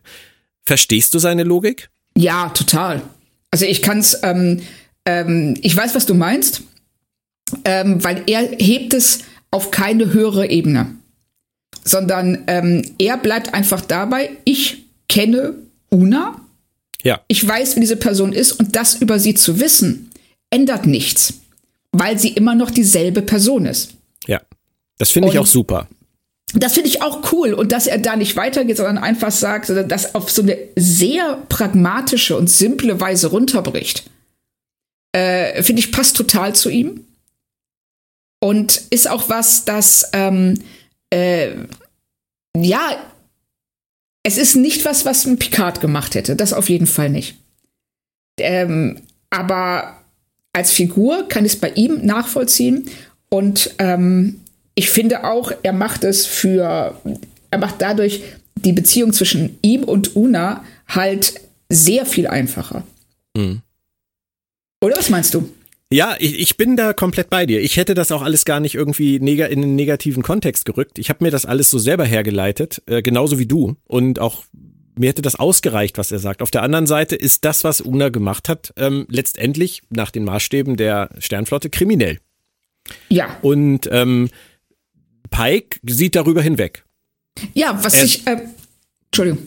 Nee, alles gut. Ich wollte nur sagen, es ist, es, sie hat ja keinen umgebracht oder so. Aber trotzdem, es ist nach den Maßstäben, Gesetzen der, der, der Sternflotte, ist es kriminell, was sie gemacht hat. Und ähm, er ist nicht die Instanz zu entscheiden, ob sie dafür belangt werden sollte. Und er macht es sich natürlich sehr einfach, wenn sie dann fragt, was ist, wenn die Sternflotte das rauskriegt und er sagt, pff, sie sollen nur kommen. Ich nehme den Kampf an. Ich finde das toll. Er ist, er ist, ein toller Typ, er ist ein verlässlicher Freund, ein verlässlicher Captain und er, er steht komplett zu seiner eigenen Einschätzung, das, was ihm sein Herz sagt, was ihm sein Kopf sagt. Das finde ich wirklich toll. Ähm, aber man könnte sich schon fragen, ob das die richtige Herangehensweise ist für einen Captain. Ich finde schon. Also weil ähm, er hat ja gerade auch auf dem Planeten gesehen, wohin dieses Verbot führen kann. Und, ähm, und es ist, das, ähm, ja, muss man sich an ein schlechtes Gesetz halten.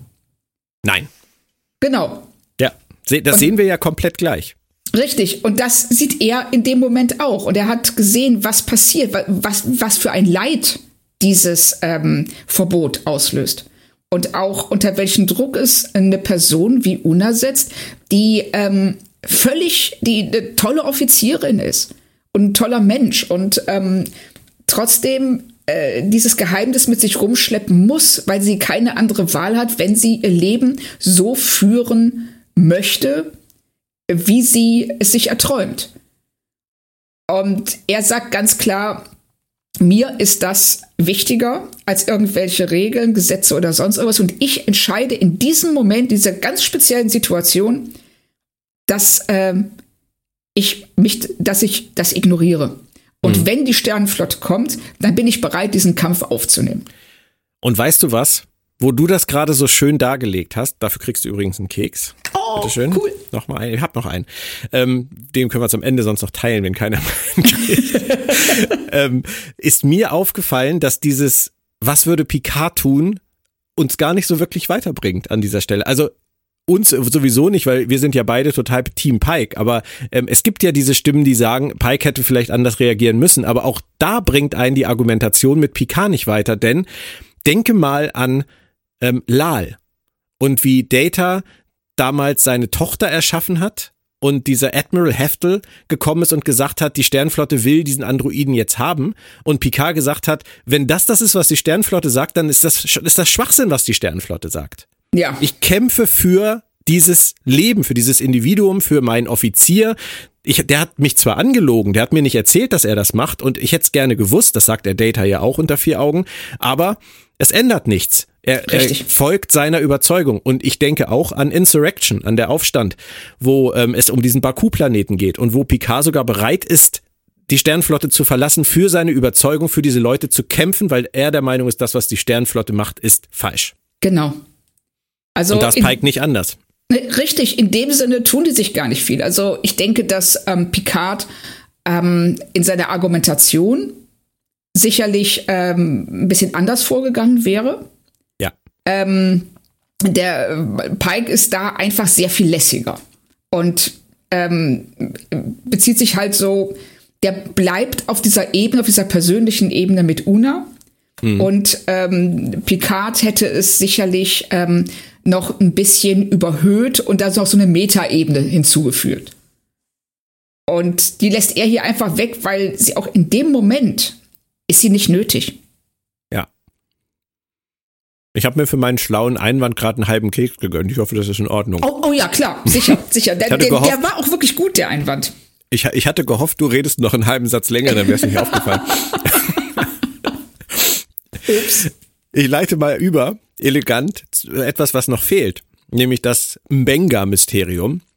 Nicht, dass wir das vergessen, auch wenn es ja. vielleicht nicht jedem aufgefallen ist, dass er sich komisch verhalten hat, aber wir erfahren jetzt in einer, finde ich, auch sehr ähm, eindrücklich, eindringlich, eindringlich gespielten Szene. Ich habe mich versprochen, verdammt. Mhm. Pflaumenschnaps.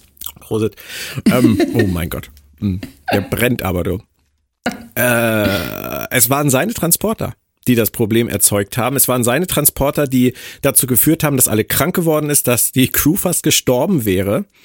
Und ähm, das verkündet Una ihm auch ziemlich deutlich. Aber es gibt eben noch eine tragische Geschichte. Mbenga hat eine Tochter namens Rukia im Musterpuffer, weil sie todkrank ist, nur noch zwölf Wochen zu leben hat und er Zeit gewinnen will, um nach einer Heilung zu suchen. Das ist schon krass. Ja, ist es auch. Also, dass, ähm, wenn man sich vorstellt, unter welchem Druck er steht.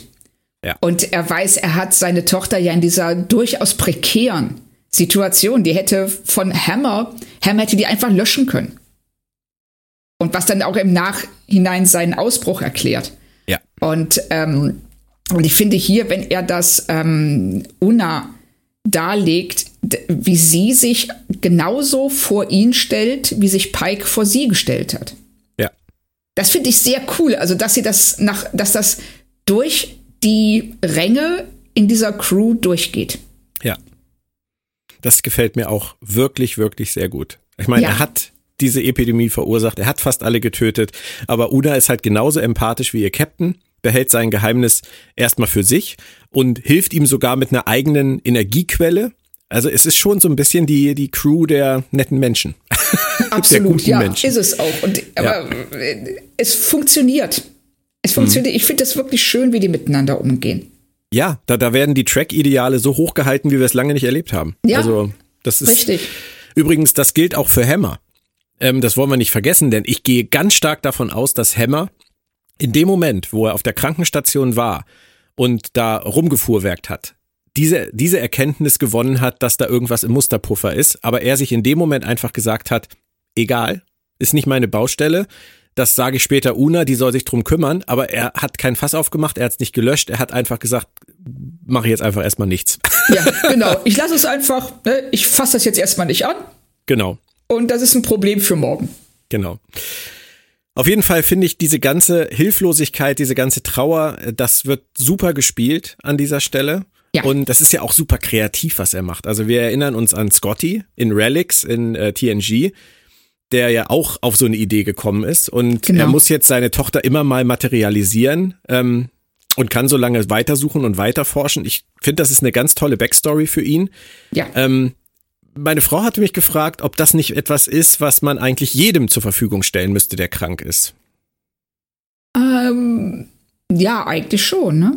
Eigentlich ist das ist so ein bisschen so, wie wenn man denkt, ähm, ein Chefarzt, der irgendwie ein krankes Familienmitglied hat, der schafft es irgendwie früher, einen Transplantationstermin zu kriegen oder überhaupt ähm, irgendein, irgendwas zu bekommen, als der Otto Normalmensch. Äh, hier ist es halt auch der Chefarzt, der sozusagen seine Krankenstation heimlich für seine eigenen Privatzwecke nutzt. Man ja. könnte zumindest sagen, es wäre gar keine dumme Idee, dass innerhalb der Sternenflotte der Föderation anzubieten für Leute, die darauf setzen möchten, dass irgendwann eine Krankheit geheilt werden kann. Ja, so, so, so ein bisschen wie diese ähm, äh, Leute, die sich vor Jahren haben einfrieren lassen in der Hoffnung, dass ähm, es äh, irgendwann ein Heilmittel für ihre Krankheit gibt. Und ich finde auch, also wenn du, man hat ja in der Föderation sehr, sehr viele Krankheiten geheilt. Und ähm, aber manche Dinge sind eben immer noch unheilbar. Und in dem Sinne könntest du auch sagen, warum nicht ähm, Pike, wenn er in zehn Jahren diesen Unfall hat? Hm. Warum nicht ihn in den Musterpuffer versetzen und warten, bis ähm, man diesen, diesen, diesen Körper halt heilen kann? ja, also aber du hast, du, du hast das gerade mit dem Einfrieren gesagt. Das finde ich auch interessant, weil ähm, der Musterpuffer wäre gar nicht meine erste Idee gewesen. Er hätte ja einfach auch bei der Sternflotte anfordern können, irgendwie so ein, so ein äh, Kryostasebett zu kriegen für seine Krankenstation, damit er seine Tochter mitnehmen, einfrieren kann, bis er irgendwann auf die, auf irgendeine Lösung kommt. Ja, genau. Und das ist auch ähm, jetzt ist mir während der Folge überhaupt nicht aufgefallen, aber du hast absolut recht. Warum hält er das überhaupt geheim? Hätte irgendwer was dagegen einzuwenden, wenn er sagen würde, ähm, können wir den nicht in so ein Kryostasisbett legen? Und ist es vielleicht was, was in der Föderation generell gemacht wird? Ja. Bei Todkranken, das wissen wir ja. nicht.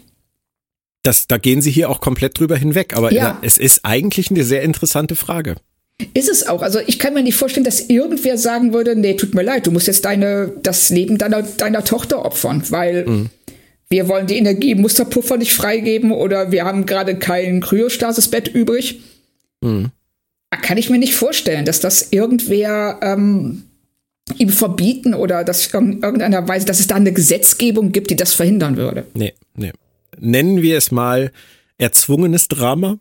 Es ja, stört mich nicht, es stört mich, mich nicht, nicht, aber ähm, es ist zumindest, man kann es mal erwähnen. Ja, richtig. Und während Una ihr Voice-Over am Ende spricht, lernen wir seine Tochter dann ja auch noch kennen. Ähm, ich kann dir aus, aus der Vaterposition sagen, dass mich das ziemlich mitnimmt, was er da ja. durchmacht. Also mich hat das wirklich sehr gerührt, diese ganze äh, Sequenz. Ähm, auch dieses Simple, dass äh, er sie zurückholt, um ihr eine, eine gute Nachtgeschichte im Prinzip weiter vorzulesen. Das ja. ist, ähm, das machen sie sehr hübsch, das wird auch alles sehr gut gespielt. Ähm, bin sehr gespannt, wohin das führt, tatsächlich. Und ähm, oh ja. zurück zu Nummer eins. Äh, du hattest das vorhin schon erwähnt, äh, ihr Voice-Over, ihre Selbstzweifel. Und ähm, ihr Gedanke, dass Pike sie nur in Schutz nimmt, weil sie den Tag gerettet hat, das ist hochinteressant. Ja, ist es auch. Und ähm, weil sie sagt, und sie hört das, was er sagt, glaube ich, ganz anders, als er es meint. Ja. Also sie hört, ähm, ich bin nützlich, ich bin eine gute Offizierin, dadurch, dass ich meine Funktion erfülle, dass ich das tue, was ich tun muss, werde ich akzeptiert. Aber ich werde nicht als Person akzeptiert, nicht aus, es, es, reicht nicht, das sagt sie ja auch. Es, wenn, wird es reichen, einfach nur eine, eine Illyrianerin zu sein. Mhm. Und warum muss ich all diese Dinge tun, um mich zu rechtfertigen, meine Existenz zu rechtfertigen, die kein anderer tun muss? Mhm. Und ähm, es ist ein echt starker Moment, weil das ja auch was ist, was ähm, äh, äh, man, man, ganz, ganz oft hört von äh, äh, Menschen mit Migrationshintergrund, die genau das Gleiche sagen. Genau. So, ich muss gegen meinen Namen ankämpfen und anarbeiten. Ich muss immer mehr bringen äh, als jemand, der äh, einen deutschen Nachnamen hat. Oder auch Stichwort wieder Laan. Nunien Singh. Ja, genau. Da sind wir wieder bei Nunien Singh. Und das finde ich sehr, sehr schön, wie sie da äh, mit diesen Fragen umgehen und was ähm, Ausgrenzung angeht äh, und dazugehören was, was soll, was kann eine Gesellschaft verlangen? Mhm. Und ähm, was ist halt dann einfach, wie jetzt hier im Fall von Una oder auch von Laan, einfach nur total unfair. Ja. Ja, sie spricht da wirklich etwas an, was, was äh, auf den Kern des Menschseins abzielt. Leider. Ähm, so, sind, so sind wir nun mal einfach, was äh, Vorurteile angeht. Und ich finde es dann halt auch sehr angemessen, dass sie am Ende feststellt, ne, das ist nichts fürs offizielle Logbuch, denn wir wissen ja auch bei Lower Decks, die, die persönlichen Logbücher werden gerne mal gelesen genau. und löscht es am Ende wie einst Cisco. Ähm, nicht ganz so viel Gänsehaut dabei wie bei Avery Brooks damals, muss man sagen. Sie sitzt ja. da doch recht, recht ähm, ja, wie soll man sagen, apathisch auf ihrer Bettkante, während Cisco ja sehr dynamisch war in seiner Rede. Aber ich finde es trotzdem einen starken Moment für sie. Ist es. Also es ja. ist äh, für sie ein wirklich toller Moment und ähm, da machen sie ähm, auch in der Folge den Sack zu. Ja, auch mit diesem, mit diesem äh, Voice-Over dann noch von Dr. Mbenga, ja. der die Geschichte vorliest, von der wir, soweit ich das ja weiß, auch noch was hören werden in dieser Staffel. Oh ja. Ähm, da wollen wir jetzt aber noch nicht drauf eingehen. Ich weiß nur, dass das nochmal kommt. Tatsächlich, ja. du weißt mehr, aber weiß, sagst es mir auch nicht. Nein, nein, nein, ich, ich sage es nicht, aber ich kann dir jetzt schon sagen, dass ich mega gespannt bin, was wir zu der Folge sagen. Okay. Dann ist es wohl wieder mal Zeit äh, für ein Fazit, Frau Kern, an die Tafel bitte. Ähm, wie fandest du denn die erste Una-Solo-Show? Ähm, mir hat sie sehr gut gefallen. Also wir haben jetzt zwar ähm, auch ein bisschen rumgenörgelt, zu Recht. Und eine Sache, die wir nicht erwähnt haben, ist, dass es, wie ich finde, am Ende ein bisschen unglücklich ist, dass nach der Lösung des Problems wir drei UNA-Gespräche hintereinander haben. Mhm. Aber da haben sie einfach nicht gewusst, wo sie die noch unterbringen können oder sollen. Und dann haben sie es einfach gemacht. Da geht sie dann einfach von einem zum anderen. Ja, genau. Also das war ein bisschen seltsam. Aber ähm, ich mag äh, dieses, ähm, dieses Ausleuchten von äh, Vorurteilen und Bigotterie wie geht mhm. man damit um? Und dieses ähm, auch, dass sie die Parallelen in beiden Handlungssträngen haben und in mehreren Figuren. Und ähm, es ist eine, wie ich finde, unheimlich unterhaltsame Folge, gerade auch auf der Pike Spock, äh, in dem Pike Spock Handlungsstrang. Und ähm, Klar, es gibt hier das ein oder andere, was drüber war oder ein bisschen seltsam oder vielleicht auch vom Pacing her ein bisschen merkwürdig. Aber mir hat sie wirklich sehr viel Spaß gemacht. Und deshalb sage ich einfach mal vier von fünf. Ja, auch da gehe ich wieder mit. Das ist zwar jetzt schon das dritte Mal hintereinander, dass du das sagst und dass ich das bestätige, aber ähm, ich würde auch tatsächlich nicht viel höher gehen, weil da doch diese dreieinhalb Punkte sind, die ich ein bisschen schräg fand. Ja.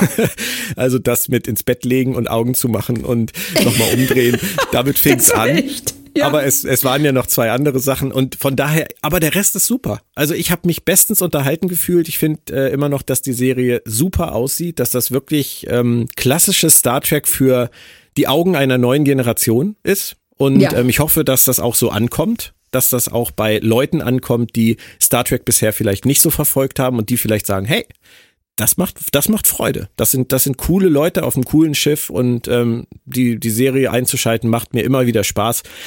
Wenn wir das hinkriegen, dann haben wir wieder etwas bei Star Trek, was wir lange vermisst haben. Von oh ja. daher bin ich da total bei dir. Auf jeden Fall. Es hat sehr viel Spaß gemacht, Claudia. Ich bin froh, dass ich äh, ums Trinken weitestgehend rumgekommen bin. ja, ich auch. Und äh, danke, danke für die Kekse. es sind noch zwei da, die gibt's gleich.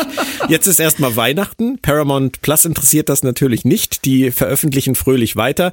Wir gucken mal, ob wir Weihnachtspause machen nächste Woche und erst im Januar wieder da sind oder ob wir uns vielleicht kurz melden. Rechnet nicht damit, aber spätestens im Januar sind wir dann wieder da mit dem Rest der Staffel.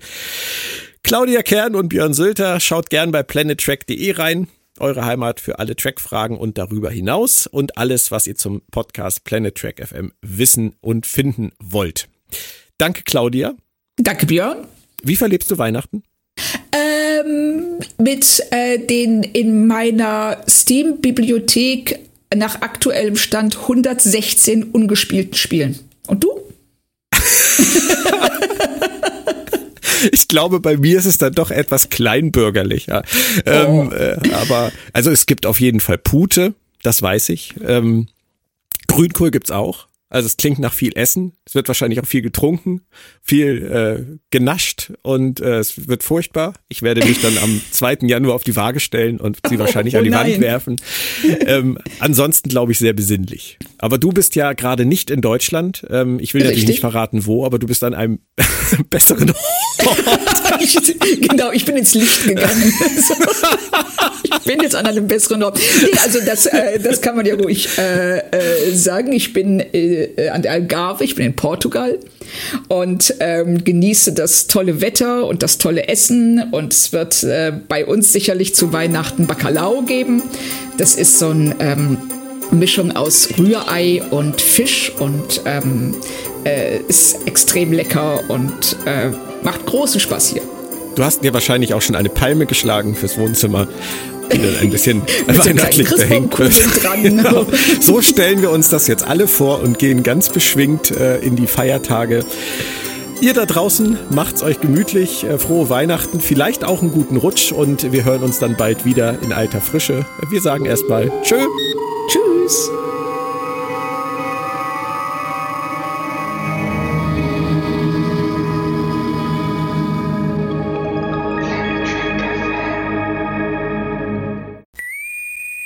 Planet Trek FM ist ein Podcast von planettrek.de. Die ganze Welt von Star Trek und darüber hinaus.